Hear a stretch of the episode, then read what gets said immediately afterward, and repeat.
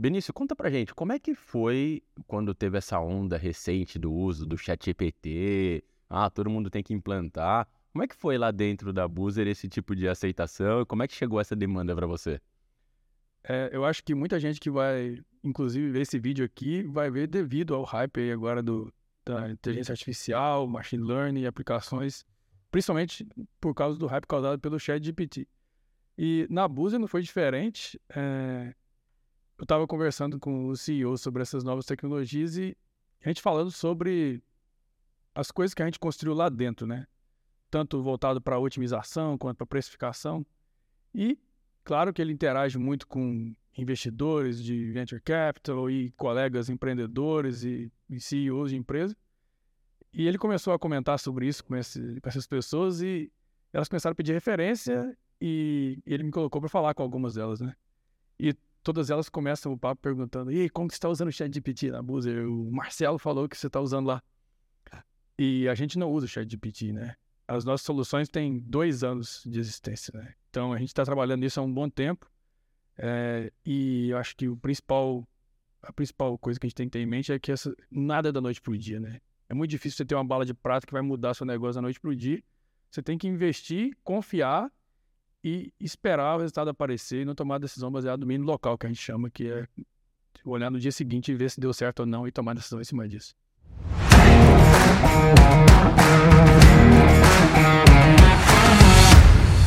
Pessoal, esse aqui é o Luiz Benício que a gente estava conversando hoje aqui no livecast número 104. Ao meu lado, Rafael Scocuglia. Scu, beleza? E aí, Welcome back.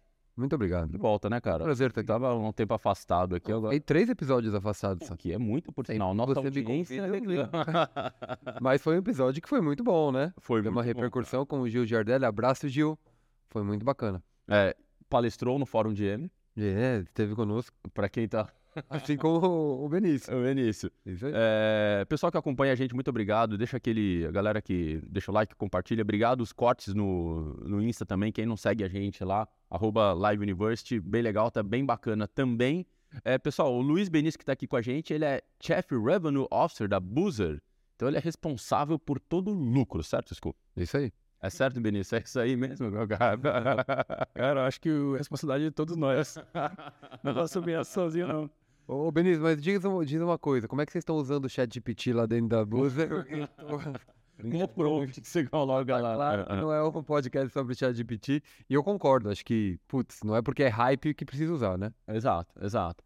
Mas é, conta pra gente um pouco, como é que você começou nessa área de pricing, né? Como é que você entrou na área e depois como é que você entrou na Boozer? Conta um pouco da sua carreira. Beleza, primeiro, obrigado demais pelo convite para estar aqui e por ter palestrado aqui no, no evento. É, cara, acho que a maioria das pessoas que estão na área de pricing é, chegaram ali meio que por acaso, pelo menos é, a maior parte das pessoas que eu conheço. Não é aquela formação padrão que você vai para a faculdade, estuda isso e, e aplica isso exatamente ali no dia a dia. É, é importante dizer que eu não sou especialista em pricing e vai ficar claro aqui quando eu, eu falar sobre isso um pouquinho. Então, eu cresci na roça, eh, trabalhando em lavoura de café, e até 17 anos eu estava lá eh, com uma enxada na mão lá. Então, assim, esse era. Esse, Tem que aumentar meu salário. é, tipo assim, e o meu salário era zero, porque eu trabalhava com meu pai. Puta, então- aí piorou. Aí você trabalha dobrado e. É, mas assim, por coincidência da vida ali, meu pai acabou tendo muita dificuldade financeira na época e a gente teve, acabou, teve que mudar para a cidade. E eu fui trabalhar, e então nem fiz ensino médio e só fui como conseguir entrar na faculdade com 20 anos. Queria fazer engenharia, não tinha possibilidade, porque sem ensino médio para você entrar na engenharia, faculdade pública é muito difícil. Aí eu falei, pô, eu vou começar na licenciatura em matemática, em vez de pagar cursinho, porque eu vou aprendendo ali o básico da- das ciências exatas, depois eu migro para engenharia. Então foi isso que eu fiz, estudei ali dois anos e meio de matemática, fui para engenharia de controle e automação, e ali eu me senti em casa. Eu falei, cara, gosto demais disso aqui. Robótica, controle, que é um negócio que eu curto muito, assim, matemática muito avançada, mais aplicada.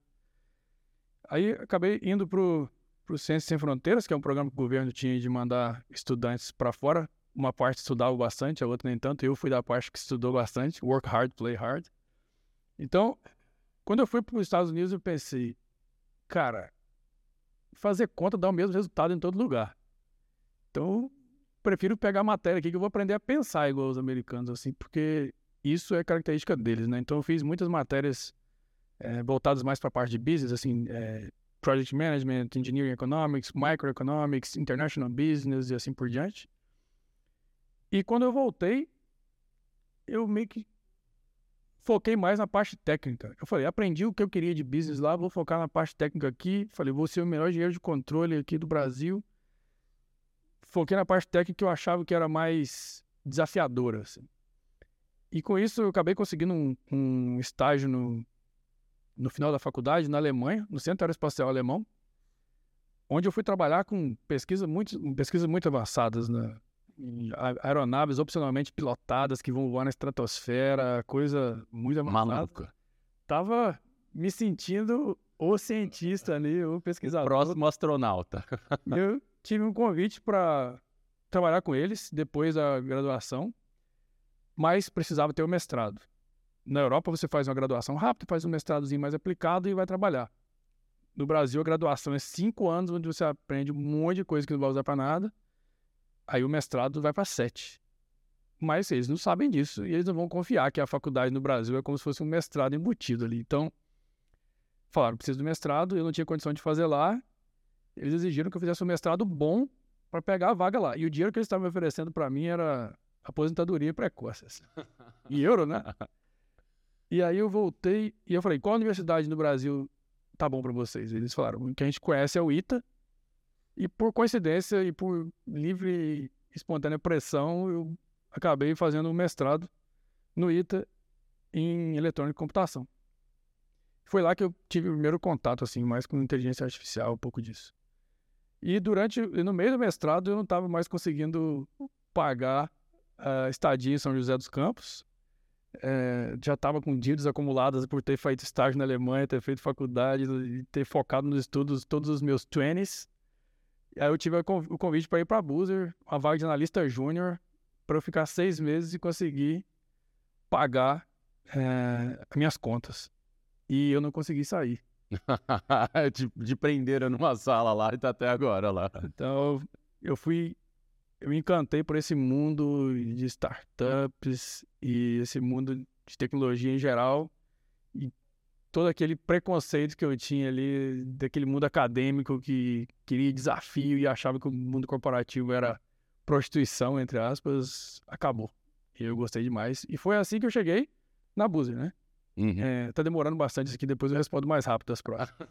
Mas conta pra gente o que, que é a Boozer, qual é o modelo de negócio, como é que funciona, porque... Então, a Boozer é um aplicativo de ônibus para transporte entre cidades. Então, basicamente é isso. Uma referência que vocês podem ter é a Flixbus, que faz isso na Europa já há 10 anos. Então, a gente, assim, os fundadores perceberam que no Brasil tinham poucas empresas que dominavam todo o setor de transporte rodoviário. Falaram, cara, existe uma oportunidade aqui para um serviço alternativo que a gente chama de transporte, é, fretamento colaborativo. Então, a gente adaptou esse modelo lá da Flixbus aqui e cresceu absurdamente, é um dos maiores exemplos de product market fit que eu já vi na minha frente, assim, é absurdo. Não, é impressionante, a... cresce, é impossível não passar pela Marginal e não ver os ônibus da Buser ali de um, de um lugar para o outro aqui em São Paulo. É... E conta um pouco da sua área, qual estrutura hoje você tem e o que está sobre sua responsabilidade? Então, fazendo a ponte de como eu cheguei na Busa até eu chegar nessa área como está hoje, eu cheguei lá para trabalhar com planejamento de malha, então escolher qual rota fazer, qual horário, qual ponto de embarque. É, então escolher mais ou menos o serviço que a gente ia prestar e otimizar. Então, quando vai ter demanda, quando não vai ter, essa otimização está na essência da, da, geração de valor lá. E por muito tempo não tinha área de pricing na Boozer, assim como não tem em muitas empresas. Sim. Então, no início era muito fácil a gente cobrava metade do preço da rodoviária ou menos. E mesmo assim, o nosso break-even point de cada viagem era 50%. Ou seja, cobrando metade do preço, se eu coloco metade das pessoas no ônibus, né? Se eu encho metade do ônibus, eu já pagava a viagem. Então, hum. era um produto mais feito muito óbvio.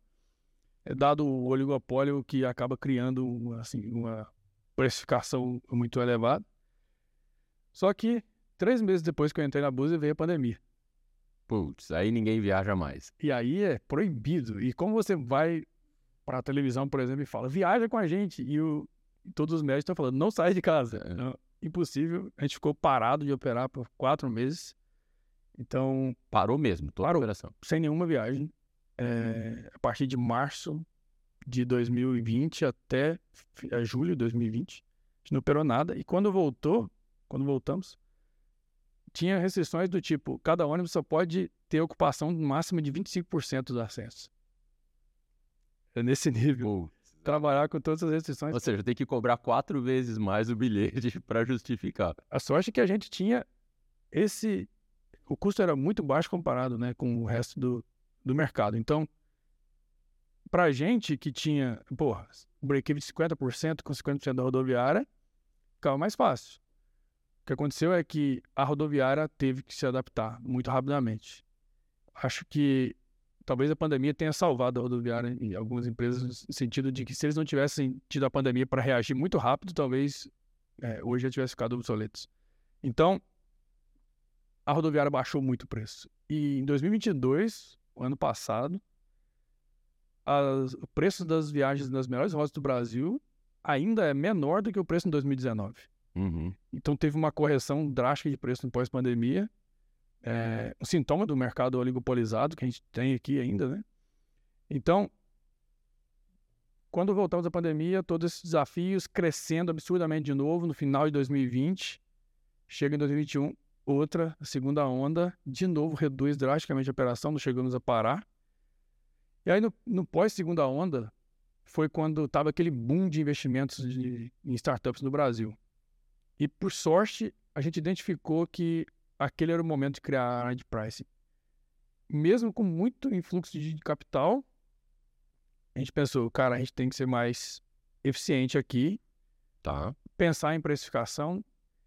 E naquele momento eu estava assumindo a área que eu tinha entrado como analista júnior. Estava virando head de network planning, que a gente chama lá. E a gente criou nesse momento a área de precificação. Então, posso dizer que eu criei a área de pricing na Boozer, sem ninguém naquele momento. O que eu pedi para os fundadores foi me dar um squad de tecnologia, a gente vai criar o nosso framework de precificação e depois a gente contrata a gente. Bom. Esperar a necessidade aparecer. Qual que era o tamanho desse squad? Era eu mais duas pessoas. Eu dividi o tempo. É, e foi o primeiro squad multidisciplinar lá que as duas pessoas eram um data scientist e um desenvolvedor. Tá bom. Mas esses dois valem por 20. Tá Então, por isso que a gente chegou tão longe, que eu vou contar depois. Então, a gente começou com um squad de tecnologia e estudando muito. Esse foi o nosso objetivo, assim. Entender como se faz precificação no mundo. É, eu não sabia nada de precificação, nunca tinha parado para estudar isso, eu achava chato, para ser sincero. Uhum. E a gente começou a estudar como a Flixbus fazia na Europa, como a Megabus e Greyhound fazia nos Estados Unidos, como as aéreas fazem, por que, que implementaram Revenue Management. A gente descobriu que a American Airlines ganhou 500 milhões de dólares no primeiro ano que criou o Revenue Management. Isso é uma prática consolidada na, na indústria, já agora já tem 30 anos, né? Até mais. Da década de 80 que foi implementado isso. A gente foi identificar como que a Ryanair precifica na Europa, como que a Southwest precifica nos Estados Unidos, que são essas empresas de low cost. E aí a gente criou o nosso sistema de precificação, que não é igual nenhum desses, porque a gente sabe, a gente detectou que não dá para aplicar exatamente nenhum desses aqui. E um dos, dos pontos que a gente vai até falar aqui mais importantes é que quem vai viajar de ônibus no Brasil, compra na hora de viajar. Você não tem necessidade de comprar com antecedência.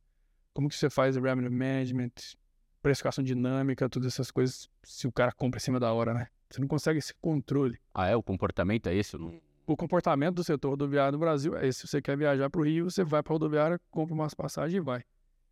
Era mais assim. Tem mudado.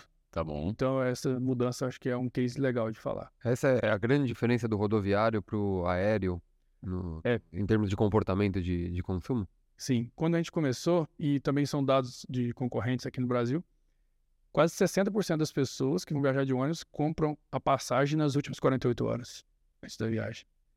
E você vê no mercado aéreo que você- seis meses antes você já tem variação de preço, porque as pessoas já estão comprando. Então, o comportamento do setor rodoviário é muito assim, motivado por praticidade em viagens curtas Se eu preciso viajar, eu vou para rodoviária e pego o próximo horário. Se eu quero ir para Campinas, de São Paulo, vou para rodoviária, pego o próximo horário e vou. E se eu quero, se eu vou para o Rio de Janeiro, no início, é, no início, antes da Busa, né? Todas as passagens têm o mesmo preço. Então não importa se eu compro antes ou depois, o preço é fixo. Então, não importa quando eu vou comprar. Então a gente tem que mudar isso para maximizar o valor que a gente entrega para cada pessoa, que é o que a gente vai acabar falando bastante aqui, porque falar de pricing é falar de valor. Uhum. Então, a gente começou com esse squad. E esse squad foi crescendo com o tempo, porque quando você começa a gerar muito valor, você começa a ganhar mais investimentos. Uhum. Então, hoje a gente tem um squad bem maior, com alguns cientistas de dados e alguns desenvolvedores. A gente cuida de toda essa parte de otimização e de precificação, porque as duas coisas estão muito conectadas, né? A precificação e a otimização de estoque dependem ambas do demand forecasting, de quanto você acha que vai ocupar do seu inventário. Por sorte, a gente tem um controle de inventário maior, por exemplo, do que as aéreas, né? A gente consegue ajustar melhor a nossa oferta à demanda. Então, se a gente consegue prever bem a demanda, a gente consegue ajustar a oferta. Esse acho que é o pulo do gato aqui. É, fato, eu entrei aqui no, no Boozer agora. Se você quiser ir para BH daqui de São Paulo, às 13 horas está saindo. Tem opções, tem muita oferta, né? Assim, Sim, tem, sim. tem disponibilidade para. Não, necessa- não é necessário, de fato, uma reserva muito antecipada. Não dá tempo de chegar na Barra Funda. Você já pega o próximo. Sim, e se tem muita oferta, significa que tem muita demanda, né? Esse é o, essa é a beleza da coisa, porque a gente consegue ajustar ali a oferta à demanda. Só que, se você quer comprar em cima da hora, você deveria ter essa opção. né? A gente tem que fornecer opção para quem quer decidir em cima da hora. Fala, eu quero ser flexível, eu quero viajar agora, eu vou. Só que, provavelmente, você vai pagar mais caro. Você vai pagar pela flexibilidade, porque você está valorizando a flexibilidade acima do preço. né? Já uma pessoa que tem menos condições ou que tá, quer gastar menos com isso, pode se planejar melhor, comprar com mais antecedência e pagar menos. E eu acho que isso tem um impacto muito grande em, em toda a cadeia, porque isso vai permitir, por exemplo, que a criação de acessos, pessoas que hoje não viajam porque é caro, se eu consigo fazer um preço mais baixo com antecedência e cobrar mais caro de, de quem valoriza mais a praticidade, eu consigo criar acessos. E eu acho que esse é um dos grandes objetivos da Boozer, que é criar acesso para as pessoas viajarem no Brasil. A gente sabe que o brasileiro viaja muito pouco. A gente ainda tem uma herança do daquela cultura do American Way of Life que eu acho que se espalhou pelo mundo, né? De que eu quero ter posse, eu quero consumir coisas, eu quero ter um carro, eu quero ter uma casa. Isso tem mudado muito, né, na minha percepção, estudando os mercados assim, principalmente nas gerações mais novas. As pessoas estão valorizando mais experiência do que posse. Por isso que hoje em dia você fala com os mais jovens, eles falam de usar Uber e não de ter carro. É, a gente vê até o exemplo, sei lá, o McDonald's, por exemplo, né? Aquela história do. Eles fizeram a campanha do drive-thru, né? Do é, drive tudo lá tal, porque a ideia é que muita gente, os jovens hoje, que é o público-alvo do McDonald's principalmente, não querem ter carro, né? E aí eles falam, não, você pode com Uber passar ali, você pode passar de bicicleta, de patinete, sabe? Porque não querem ter carro, né? Já, Sim. já vê um comportamento diferente, né? E a nossa ideia é aproveitar esse momento. Acho que o tempo está do nosso lado.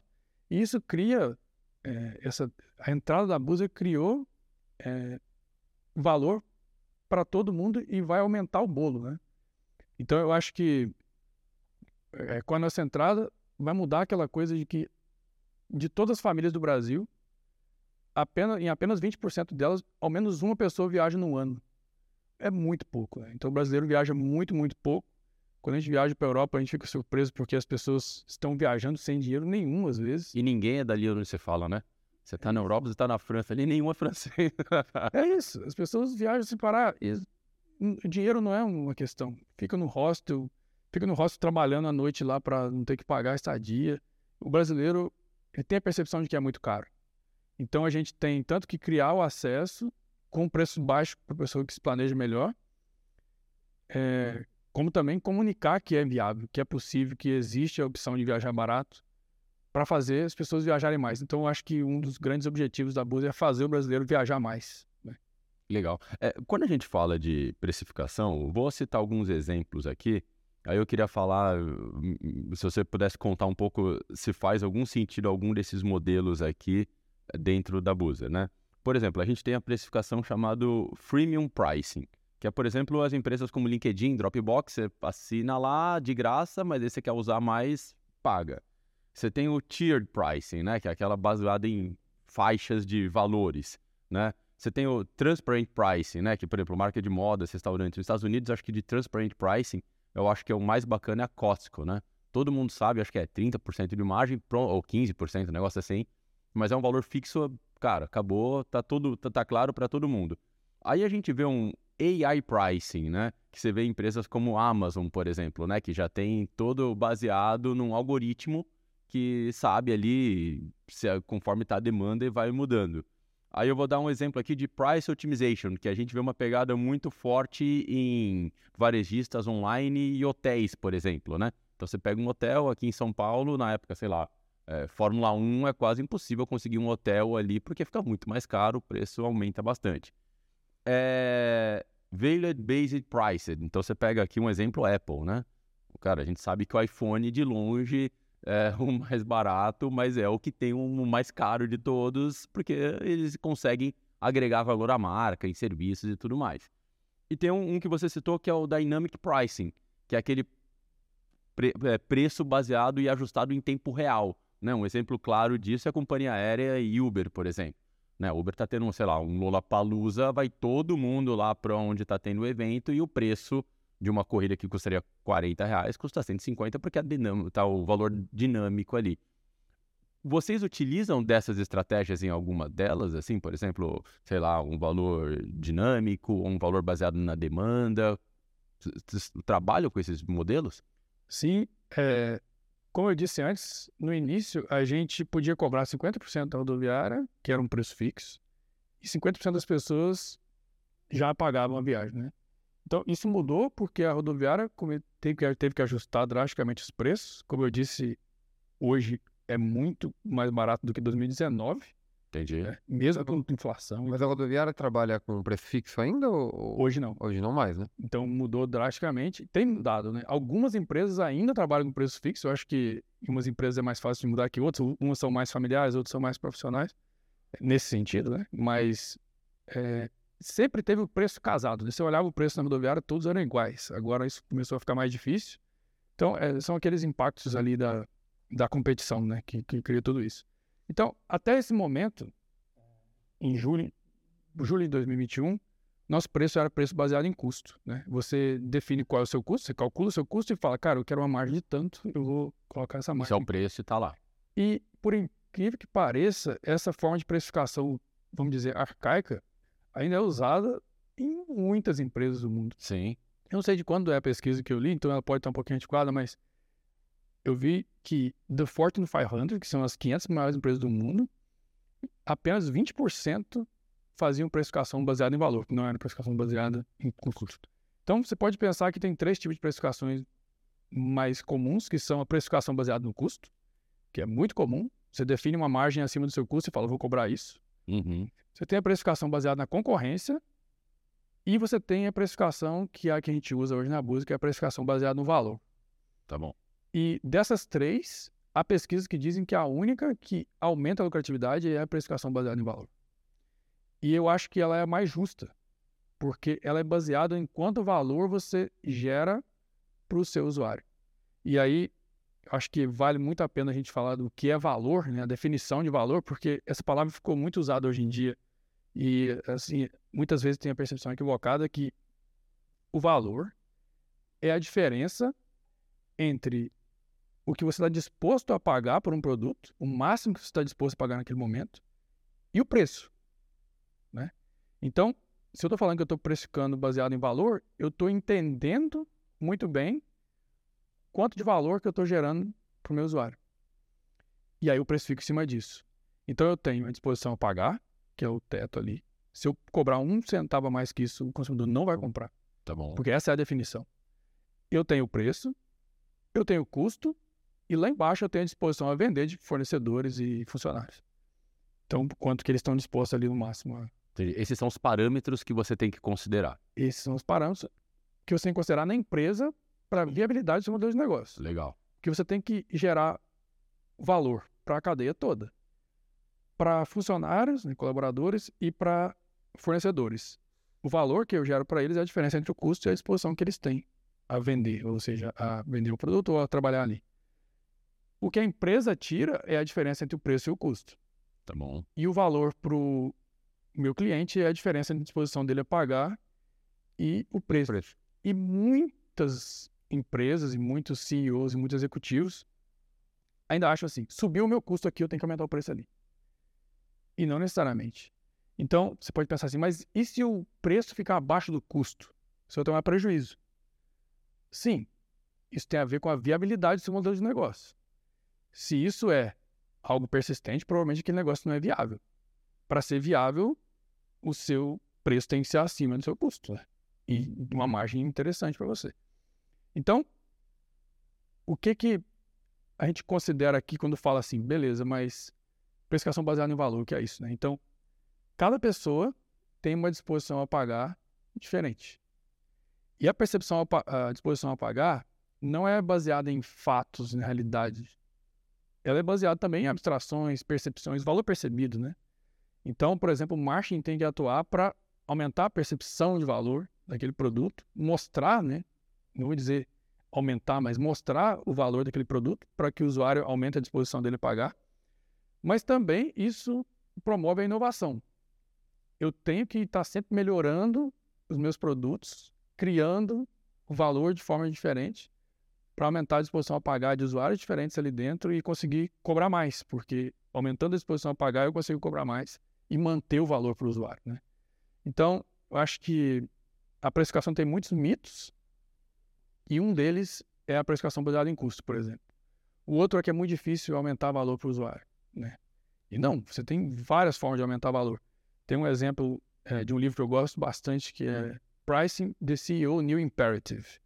É, então, ele, tá, ele escreve esse livro, o autor, para convencer os CEOs e executivos a olharem para o pricing, porque tem muito impacto.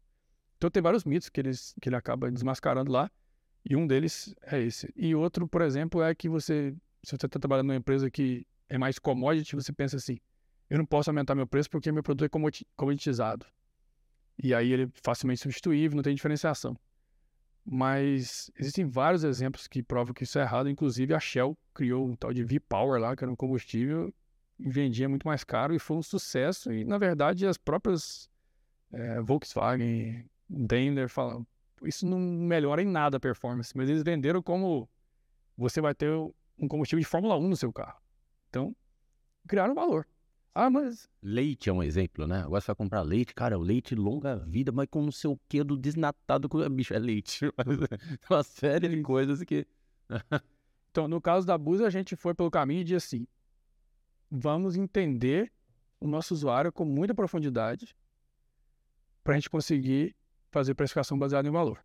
E a gente, então, aí vem um, um, um caso que a gente usa bastante em machine learning, que é clusterizar os nossos usuários em segmentos, o que, que as pessoas valorizam, quais são os perfis de clientes que a gente tem nos segmentos, e depois classificar, saber quem é quem ali. E aí a gente chegou em algumas conclusões já antigas, mas que se aplicam também ao nosso caso, que a gente tem basicamente alguns drivers de valor muito claros, né? Um deles é o preço, claro. Uhum. Então muita gente fala assim: "Ah, preço baixo não é valor". É valor, porque a- Não. valor é a diferença. Aumenta o gap, né? Exato. Aumenta o gap entre a disposição a pagar e o, e o preço praticado. Então, isso é uma falácia muito grande que eu uso por aí, assim, não, o preço baixo não é valor. Não, é valor. Ah, mas alguém pode vir e colocar o preço tão baixo quanto o meu. Beleza, você não tem diferenciação em custo, então. Então, é, esse é um valor muito forte. Praticidade é um valor muito forte, convenience em inglês. Então, esse driver de valor de praticidade é o seguinte, né? Você não preferia que o ônibus tivesse um ponto lá da sua casa, em vez de você pegar um Uber e ir para rodoviária talvez pagar mais caro do que o preço da passagem para o Rio de Janeiro? Sem dúvida, conveniência. Conveniência. Então, esse caso também, esse é um driver de valor muito forte. E o outro, Ter mais pontos de, isso. E de Outro- parque. você prefere também pegar uma viagem aqui e acordar no Rio de Janeiro. não tem que ficar parando em um milhão de pontos no meio do caminho, esperando, qualquer coisa do tipo. Então, e o Quer dizer que é agregar outros serviços é, dentro do. é, outros valores dentro do serviço que você oferece para diferenciar da concorrência e sair daquela. Eu, eu vou colocar aqui vala comum de briga pelo preço, Exato. sabe? De falar, poxa, eu vou cobrar o igual ou até eventualmente um pouco acima do que eu, na rodoviária tem. Por outro lado, eu estou entregando um serviço diferente diferenciado, sei lá, direto, mais perto de casa para o embarque, é, uma poltrona melhor, sei lá, e por aí vai. Esse é outro driver, que é o conforto. Então são os três principais, assim, né, aqui no mundo, que são o preço baixo, conveniência, que é você evitar é, perda de tempo da pessoa. Então você quer economizar dinheiro, economizar tempo, economizar dor. Esses estão, são três drivers de valor muito fortes. Tem outros, né, status, mas esses três são muito fortes. Então, Uber, por exemplo, no início era é mais barato que o táxi, é muito mais barato que o táxi. Hoje, se você perguntar para as pessoas quanto, qual é a diferença de preço entre o Uber e o táxi, eu acho que a maioria não vai saber dizer. Eu não sei. Exato, eu também não. Por quê? É prático. Você economiza tempo. E tempo é dinheiro, né? Depois de chegar naquele estado. Então, Ah, e facilidade, né? Você quer pedir um táxi, eu peço aonde? Não sei onde pede mais, né? é praticidade. Uber, você tá em qualquer lugar, você vai lá, tá aqui, pum, táxi, sei lá, levanta a mão, nem sei como é que faz. né? Exato. Então, assim, é prático. Quando eu fui para Buenos Aires no ano passado, tinha táxi em todo lugar. Você levantava a mão, parava um táxi. E, era, e todo mundo falou para mim, é muito barato lá. E realmente é muito barato. Eu não estava usando Uber, porque o táxi era mais prático do que o Uber. Hum. Então, é praticidade o valor, né? E no início todo mundo falava que o Uber é muito barato. Mas olha só, ele conseguiu encaixar no valor da praticidade, que é economizar tempo. E o conforto, que é outro também, que é ine- é inevitável. Então você vê que o Uber agora tem o Comfort, né, o Black, eu não, não pego esse, então não sei. Tem o X, que é o mais barato, tem o VIP, que é o mais rápido, alguma coisa do tipo, eu não sei exatamente. Então, ou seja, ele está oferecendo serviços diferentes para pessoas diferentes. Porque se você tem o driver só de preço baixo, tem muita gente que não está nem aí para o preço. Então, por que você vai cobrar preço baixo delas? Talvez isso inviabilize o seu modelo de negócio como um todo e seja ruim para toda a cadeia. É melhor você fazer, que é o que a gente fez. Falou, peraí, vamos entender os nossos clientes e vamos dar a cada um o que ele quer. Então, é você sempre oferecer o produto certo, para o cliente certo, no momento certo, pelo preço certo. Esse deveria ser o objetivo. Esse é o objetivo de revenue management como um todo, né? Então, é isso que a gente faz. Então, por isso que você sempre vai ter o preço mais baixo na Buda. Mas nem todo preço vai ser mais baixo, porque a gente tem ônibus diferentes, saindo de lugares diferentes, em momentos diferentes. Então, esse é o, esse é o drive da precificação baseada em valor. Entendi. Então vocês vão ter o preço mais baixo do que você, se você comparar com o mercado tradicional, por ter uma toda uma cadeia mais otimizada por trás. Por outro lado, você vai ter valores diferentes dependendo desses drivers que você colocou. Exatamente. Então, e machine learning, onde está machine learning nisso, né? Está em entender quais são seus perfis de clientes, entender onde eles estão, em que momento eles preferem comprar. Então, a gente, e aí é um resultado im- importante da empresa, assim, em um ano e meio a gente aumentou a antecedência de compra em 80%. Então, num mercado que ninguém estava acostumado a comprar antes. E como a gente fez isso? Mostrando para quem quer pagar barato que comprando antes é mais barato. Então, tem várias vantagens que vêm de você fazer o usuário comprar antes. Não só em termos de cash flow, em garantir a reserva dele antes, mas você consegue planejar muito melhor seu inventário, planejar muito melhor sua oferta, controlar muito melhor. Porque se todo mundo está comprando em cima da hora, você não sabe quantos ônibus você vai precisar naquele momento ali. E a gente. Pode ser que aconteça de um, de um ônibus sair não tão cheio, pode ser que Falta oferta, falte, ele chega, sai vazio. Então, é ruim pro operador também que trabalha. não fica uma fila ali e tal, aquele desconforto todo, o cara chegar, não ter um ônibus, vai pro próximo e tal. Exato. Então, eu prefiro. E outra, o usuário que quer praticidade, ele quer ter opção de viajar naquele momento. E se eu faço uma precificação de preço fixo, por exemplo, pode ser que eu esgote a oferta antes. Aquele cara está disposto a pagar muito mais por aquilo, mas não tem. Vendeu barato o que poderia ter vendido com, com um preço maior. Mas, Benício, é, não me espanta, assim, o fato de a precificação por valor, considerando aquelas três que você mencionou, teóricas clássicas assim, seja menos usada, porque tem um grau de subjetividade bastante grande em você entender disposição a pagar. Então, se você usa por custo, markup, calcula ali o quanto você quer, jogou. Hum. Concorrência, olha para a esquina, vê quanto tá, 50% do, do valor da rodoviária, é muito mais fácil. Então, eu queria saber é, o quanto que uma empresa tem que estar tá madura o suficiente para é, entrar numa, numa jornada dessa de começar a de verdade fazer precificação por, por valor? Então, só para vocês terem uma ideia do tamanho do, entre aspas, problema, né, ou da oportunidade, eu vejo como oportunidade, a Nike precificava por custo até 2010. Então, é o nível assim. A Nike começou a mudar depois de 2010 e os resultados dela em lucratividade foram bizarros. Por isso. Então, quando você fala de de precificar por custo ainda é grande parte das pessoas.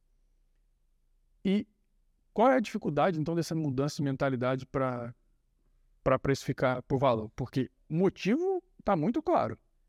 Se você muda o seu volume de vendas em 1%, você muda sua lucratividade em 4%. Isso é dados de, de, de mercado.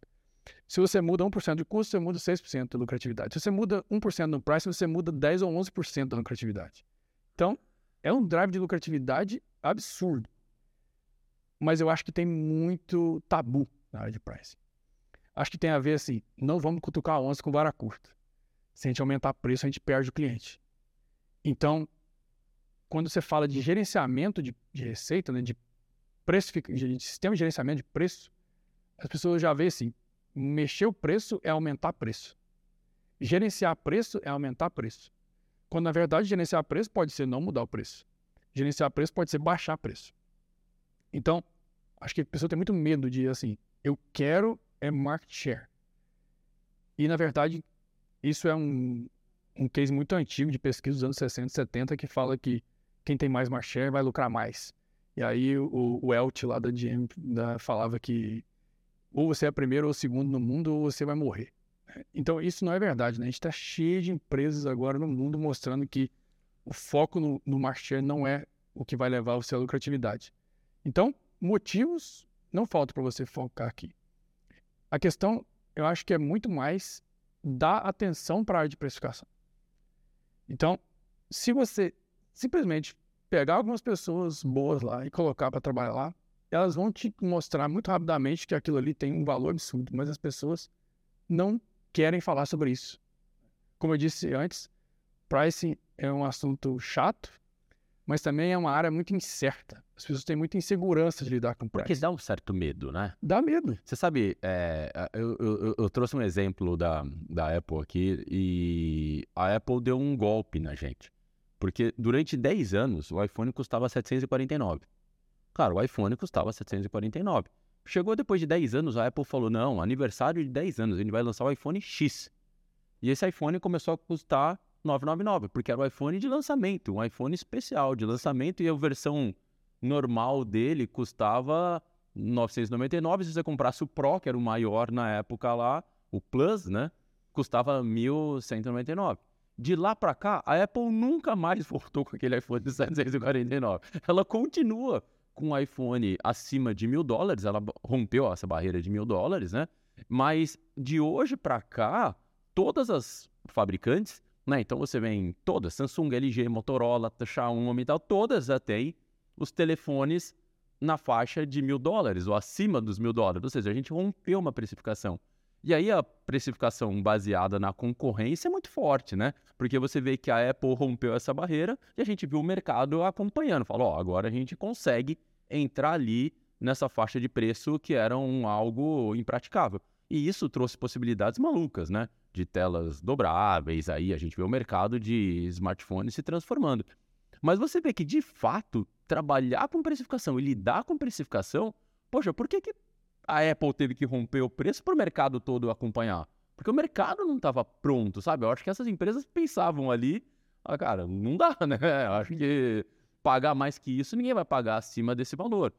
É, é um mercado muito, muito, muito sensível, muita ciência, mas ali no fundo tem aquele feeling ali que fala, hum, se aumentar vai dar problema, resistência da equipe comercial muito forte, né? Porque o comercial fica falando, não, se aumentar não vende mais, né? Isso não vai dar. E nós estamos falando de 25% de aumento, né? De 800 para para 1.000. E nunca mais voltou, né? Isso, na verdade, descobriu-se que a, disposição para pagar do mercado consumidor é maior, de fato, do que havia sido praticado durante muito tempo, né? Exato. É, e tem muitos estudos sobre isso que são muito legais, né? É, um deles fala, por exemplo, que uma, uma mudança de preço é, de até 2% não é percebida pelos usuários, né? Então, 2%, pensa na lucratividade, porque quando você aumenta preço, é direto no lucro. Na veia. Não tem, assim, como você aumentar, se você mexer em qualquer outra coisa na empresa, você vai impactar em de pessoas, impacta ali, impacta lá, no final você tem o lucro que aquilo dá. Ou iniciativa, um projeto, tem o, a- o horário de trabalho das pessoas, o tempo que aquilo gasta e tal. O preço não, é. Entrou aqui, pega esse dinheiro que entrou do aumento de preço e põe direto no lucro. Você tem Paga o imposto e vira o... É, essa é a conversão. Então, eu acho que tem um pouco dessa percepção falsa, assim, de que se você aumentar preço, você perde o cliente. Esse medo, né? Principalmente em B2B, o que você falou sobre vendedores é muito comum. Não, mas se você aumentar aqui, eu não vou conseguir vender pro cara lá. E aí, assim, o preço começa a ser drivado pelo vendedor e não pela equipe de precificação. Isso é muito perigoso. Tem pesquisas que dizem que se, assim, que fiz, pesquisas foram feitas assim, pega as pessoas no mercado e pede para elas dizerem qual é o preço das coisas que estão no carrinho delas. E mais da metade das pessoas não sabe. Ou chuta um preço totalmente errado. Então as pessoas não sabem o preço do que está no carrinho delas ali. Então essa percepção de que o usuário é super sensível a preço é muito falsa, porque quando você perguntar para as pessoas assim, ah, se eu aumentar o preço do meu produto, pode, você pode não comprar por isso? Ah, lógico. Sim, claro. Porque ninguém quer que, o- que o preço aumente. Então, você não pode perguntar para as pessoas. E outro viés muito grande é o viés que a gente tem. Ah, não vou aumentar o preço porque se eu fosse comprar isso aqui, eu ia ficar puto de aumentar o preço. Mas eu tô ciente de que eu tô aumentando o preço. O consumidor muitas vezes nem vai estar. E ele vai estar pensando ali no valor que ele entrega para ele. Então, acho que tem muitos mitos eh, na área de, de precificação. E esse livro que eu falei, eh, Pricing the, C- eh, the New CEO Imperative, é muito bom para desmistificar, perdão do pleonasmo, um pouco disso, assim. Vou deixar o link aqui embaixo, né? É, eu vou pegar aqui o link Legal. dele. Vamos dar ali para. é, para a gente colocar o link. Mas você trouxe uma, uma questão que é interessante, né? Você falou de aumentar o preço, mas o mais importante é você aumentar o preço entendendo que você muitas vezes pode colocar um valor ali embutido naquele serviço que justifique esse aumento sem necessariamente você é, simplesmente aumentar o preço ali, né? Cê- é, é, é, é uma ciência. O que você está querendo dizer é, é se debrucem sobre isso, sabe? Pensem, analisem, façam análises. Isso, é olhar para isso. A área de pricing é muito relegada, assim, né? E sobre o que você está dizendo de, de gerar valor, é isso que a gente buscou na Busa o tempo todo, né? Você tem que tentar inovar, prover um serviço melhor, mais adequado às necessidades diferentes das pessoas e você capturar parte desse valor. né? O valor vai ser distribuído ao longo da cadeia, né? tanto para fornecedores, funcionários da empresa, a empresa para que seja sustentável e também o cliente final. Então, com a inovação, você aumenta o valor na cadeia toda. É, isso é sustentável, né? Se você está capturando parte do valor e ninguém mais está ganhando valor, não vai ser sustentável. Acho que esse é o grande. É, acho que essa é a grande ideia, assim, né? E sobre o que você perguntou antes sobre, porra, mas qual a maturidade da empresa para conseguir lidar com disposição a pagar? Isso por si só já mostra uma certa falha na estratégia da empresa, de, porque ela tem que saber qual é a disposição a pagar do cliente ali, né, de cada cliente tudo. Então, para isso, tem muitas ferramentas de machine learning também. Então, a gente está falando aqui de aplicações de, de machine learning no, é, em, em precificação. Existem várias técnicas para que você chegue mais perto de saber ali a disposição a pagar do cliente, é, tanto entendendo mais, compreendendo mais, sabendo as circunstâncias dele, produto substituto, tudo isso, como também de fazer testes internamente, né? Então, é, claro que existem algumas é, barreiras é, até jurídicas, né, é, regulatórias, assim, do, do que você pode fazer em experimentação de preço. No caso da Busa, tem algumas é, questões que tornam ainda mais difícil, mas você consegue fazer teste, o famoso teste AB, por exemplo, de preço, né, que você é, tem opções diferentes de preço e depois você compara qual que está convertendo mais ali, vê não é ver qual está convertendo mais, porque provavelmente o preço mais baixo vai converter mais sempre, mas qual está trazendo mais receita por visita, por exemplo, né?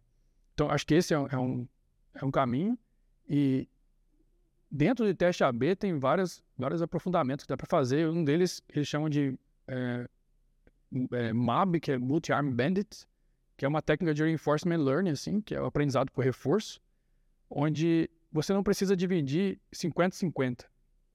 Você pode começar com a divisão 50-50, onde 50% das pessoas veem um preço, 50% veem outro. É, e aí tem que ser serviços diferentes aqui, porque se eu estou cobrando no mesmo serviço preços diferentes, vai ter problema, né? O jurídico vai proibir eu fazer.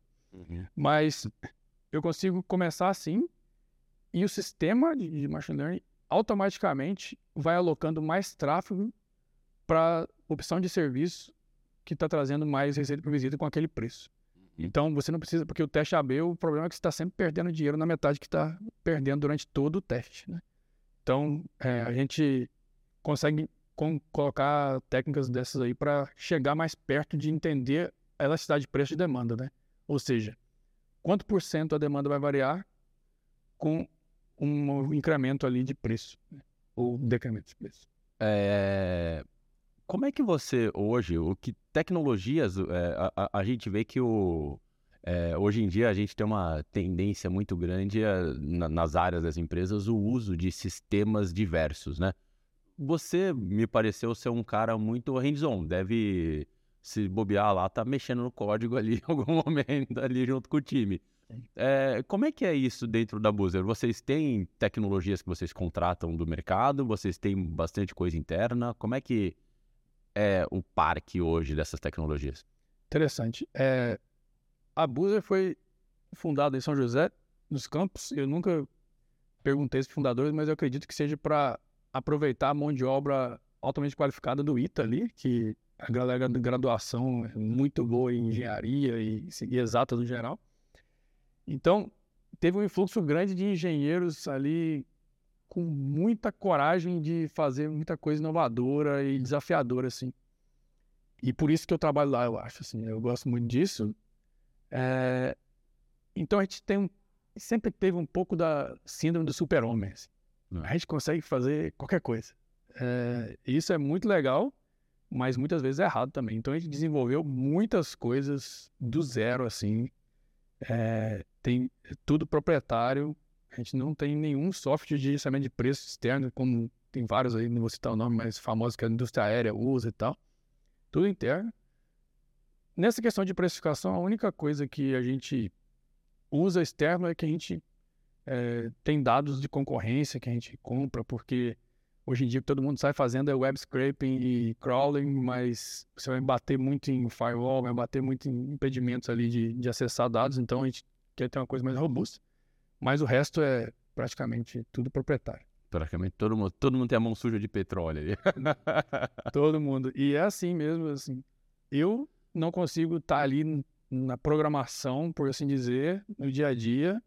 No início era mais hands-on, hoje são menos, porque tem várias áreas lá que eu tenho que cuidar. Mas a minha vontade era estar nisso o tempo todo. é um exercício de me afastar um pouco dessa parte prática, mas eu toda semana eu vou sentar com os meninos lá na salinha e ter um brainstorm lá para a gente pensar em ideias novas e criar coisas, que é o que a gente adora fazer. Ah, Benício, é, a Boozer, e você participou desse movimento, eu acredito que tenha rompido alguns paradigmas do mercado, tanto dos concorrentes quanto dos usuários é, também. É, eu queria saber eh, o, o fato de você sentar num ônibus do lado de uma pessoa que eventualmente tenha pago um preço muito menor porque os machine learning estão cada vez mais diminuindo o tamanho do cluster, certo? Do, do, uhum. que estão rodando ali, para a gente particularizar é, cada vez mais o, o, preço e tornar, tornar eles é, o máximo é, pessoal, particular para você. Como é, que é, como é que foi essa transição de uma cultura, de uma pessoa que estava acostumada a viajar com frequência, ir na, na na rodoviária e ver o preço tudo igual, até naquelas telinhas. Eu me lembro de, de ir na rodoviária que, que o preço era. A, a, como, é que como é que eu falo isso em áudio? Aqueles. É, que você marcava É um aquele. tipo de lanchonete, né? Isso, painelzinho que você bota o preço ali tava igual. Para uma cultura que, de repente, você está sentado do lado de uma pessoa que pagou eventualmente metade do preço. Isso causou algum movimento é, lá dentro, em, em termos de, de recepção de reclamações ou de tratamento de, de comportamento de consumidor de uma forma diferente? É, não. E o mercado que a gente está tem algumas restrições sobre a questão de precificação que impede, é, que impede a gente até de, de fazer algumas coisas, né? É. Mas é, então a gente tem assim, tem muitos ônibus. Os ônibus têm frete diferente, tem negociações diferentes, aí a gente consegue ter preços diferentes assim. Hum. Mas a gente sempre confiou no, na inovação e no avanço tecnológico, assim, em várias esferas, né? Inclusive essa questão de não ter um. Nem tem todas as nossas viagens são num ponto de embarque como a rodoviária, estruturada e tal. Mas a gente acha que isso é o passado, né? A gente acha que você descer e embarcar perto da sua casa, mesmo que um dia, em cinco anos, vai estar chovendo e você vai passar um perrenguezinho ali. No final das contas, é melhor para você. Perfeito. Então, é o que a Flixbus fez, é o que várias empresas fizeram, a gente sempre pensou assim também. E o mercado de o mercado aéreo e o mercado de hotéis sempre trabalharam com a precificação dinâmica, com o revenue management que chama, né, que é variação de preço sobre demanda.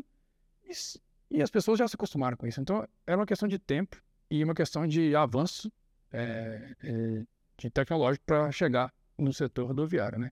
Que no Brasil, inclusive, é muito prático, né? Porque você tem várias capitais a 6, 7 horas de distância, que é perfeito para uma viagem noturna, no ônibus confortável, você vai conseguir dormir. Então, a gente sempre confiou nisso. E tem uma outra coisa também que, naquela linha que eu falei, de que a gente tem eh, pessoas diferentes, com necessidades diferentes, né? a gente tem gerações diferentes. Então, em 2025, a maior força de trabalho já vai ser a geração Z, que, que nasceu de 95 a 2010. E essa geração, por exemplo, ela não está tão preocupada em evitar dar dados pessoais para as empresas. Elas estão dispostas a compartilhar informações pessoais, mas elas querem comunicação personalizada, tratamento personalizado e serviços especializados. Elas querem que seja para elas. Elas querem, elas querem que as empresas as tratem como elas são. Então, por que não você também formatar então um produto certo no momento certo para aquela pessoa, né? Eu acho que esse é o futuro. E a machine learning e a inteligência artificial, esse boom todo vai levar a gente para lá, que é o que eles chamam de segmento de um. Acho que a gente já está indo para lá, né? Então, claro que ainda tem muitas barreiras regulatórias aí, que a gente tem eh, muitos impedimentos que a gente nem ainda ousa eh, desafiar, mas as pessoas querem que você pense nelas como indivíduos. Então o preço está junto, né? Eu acho que é por aí. É, eu eu fico pensando, se de um lado a gente tem hotéis e aviação que está muito acostumado com isso, o nosso business, por exemplo, se eu coloco dentro de uma sala de aula duas pessoas que pagaram preços diferentes por aquele curso, tem um tabu muito grande, né? Não sei se é da nossa cabeça, não sei se é uma, uma, uma questão que a cultura vai levar até lá, que a gente vai evoluir, porque a geração Z já está mais acostumada com, com preços dinâmicos nos mais diversos segmentos. Mas pra gente ainda é um pouco tabu, né? É, você imagina, vou dar um exemplo, né? A gente, por exemplo, tem um preço dinâmico para eventos. Se você comprar perto do evento, é mais caro. Se você comprar com uma antecedência, é mais barato. E funciona super bem, Funciona porque super bem, é normal. todo tá mundo tudo entende. acostumado, sabendo que tem os lotes e as datas de viradas, e a gente, conforme entende a demanda, vai ajustando as próximas datas para ter a melhor margem possível. Mas quando você pega na sala de aula, imagina como é que você se sentiria sabendo que você é o pai que paga mais caro na escola das suas filhas. É, é, Fica puto da vida, né? Mas fala, pô, mas o que, que eu tinha que fazer para entender? Mas acho que é um mercado que talvez você não te- esteja acostumado, né? é. Mas a passagem você sabe. Pô, eu quero ir para Europa semana que vem, eu vou pagar caro. Se eu for daqui seis meses, vai estar eventualmente mais barato. É uma questão de criação de cultura. Né? É. E na Busa a gente precisou usar o marketing nisso, né? É, no início, o- quando a gente começou a ter preços diferentes é, no mesmo dia, né? Não vou falar na mesma viagem, Perfeito? o marketing ficava assim, mas como que eu vou comunicar? É, como que eu falo o preço na hora de eu comunicar? E essa, esse era um debate grande lá dentro, né? O marketing queria saber qual preço falar. E eu falei, eu falava para eles: vocês nunca mais vão ter um preço fixo para comunicar para os usuários. Eu não sei qual vai ser o preço no dia dessa viagem. Então, isso foi uma construção lá dentro até o marketing virar aliado de falar para as pessoas: compra antes que é mais barato. E aí eles queriam saber quanto mais barato. Falava, não sei. Porque essa é uma viagem, essa é outra, o frete é diferente, porque quando eu estou negociando com um parceiro garantindo a viagem com um mês antes, com o dono do ônibus, né? É um preço. Se eu estou negociando com o dono do ônibus um dia antes da viagem, é outro preço também.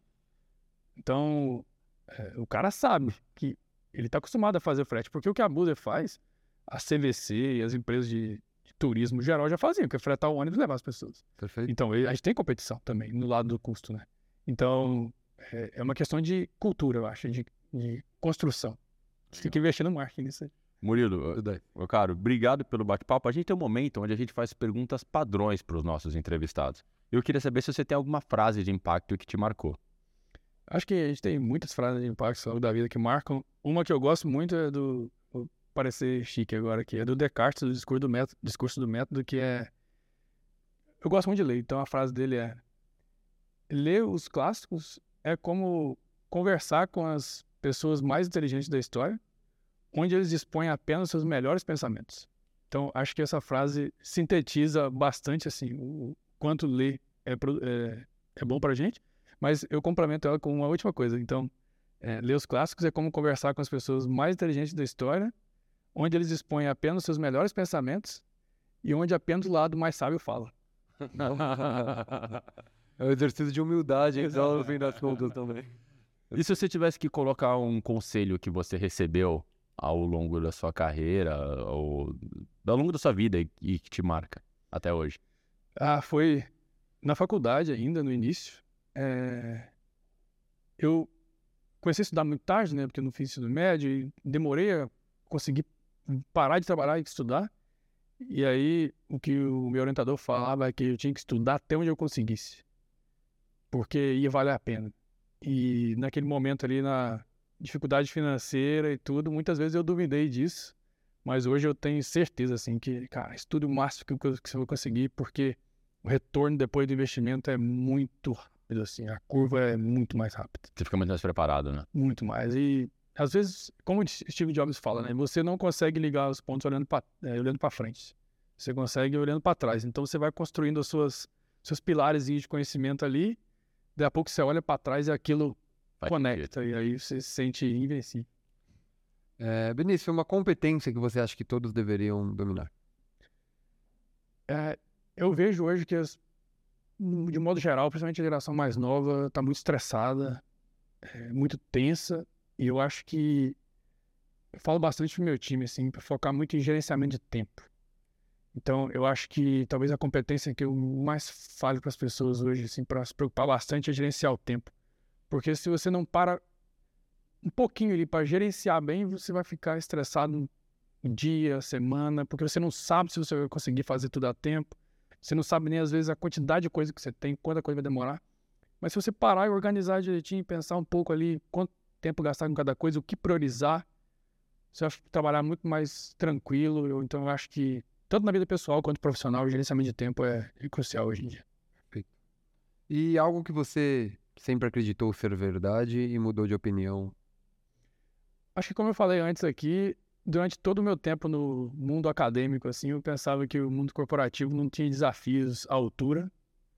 E pelo menos na área de precificação e otimização na Busa, é artigo científico o tempo todo, é falando de causalidade, é, as técnicas de machine learning algumas são bem complexas para entender.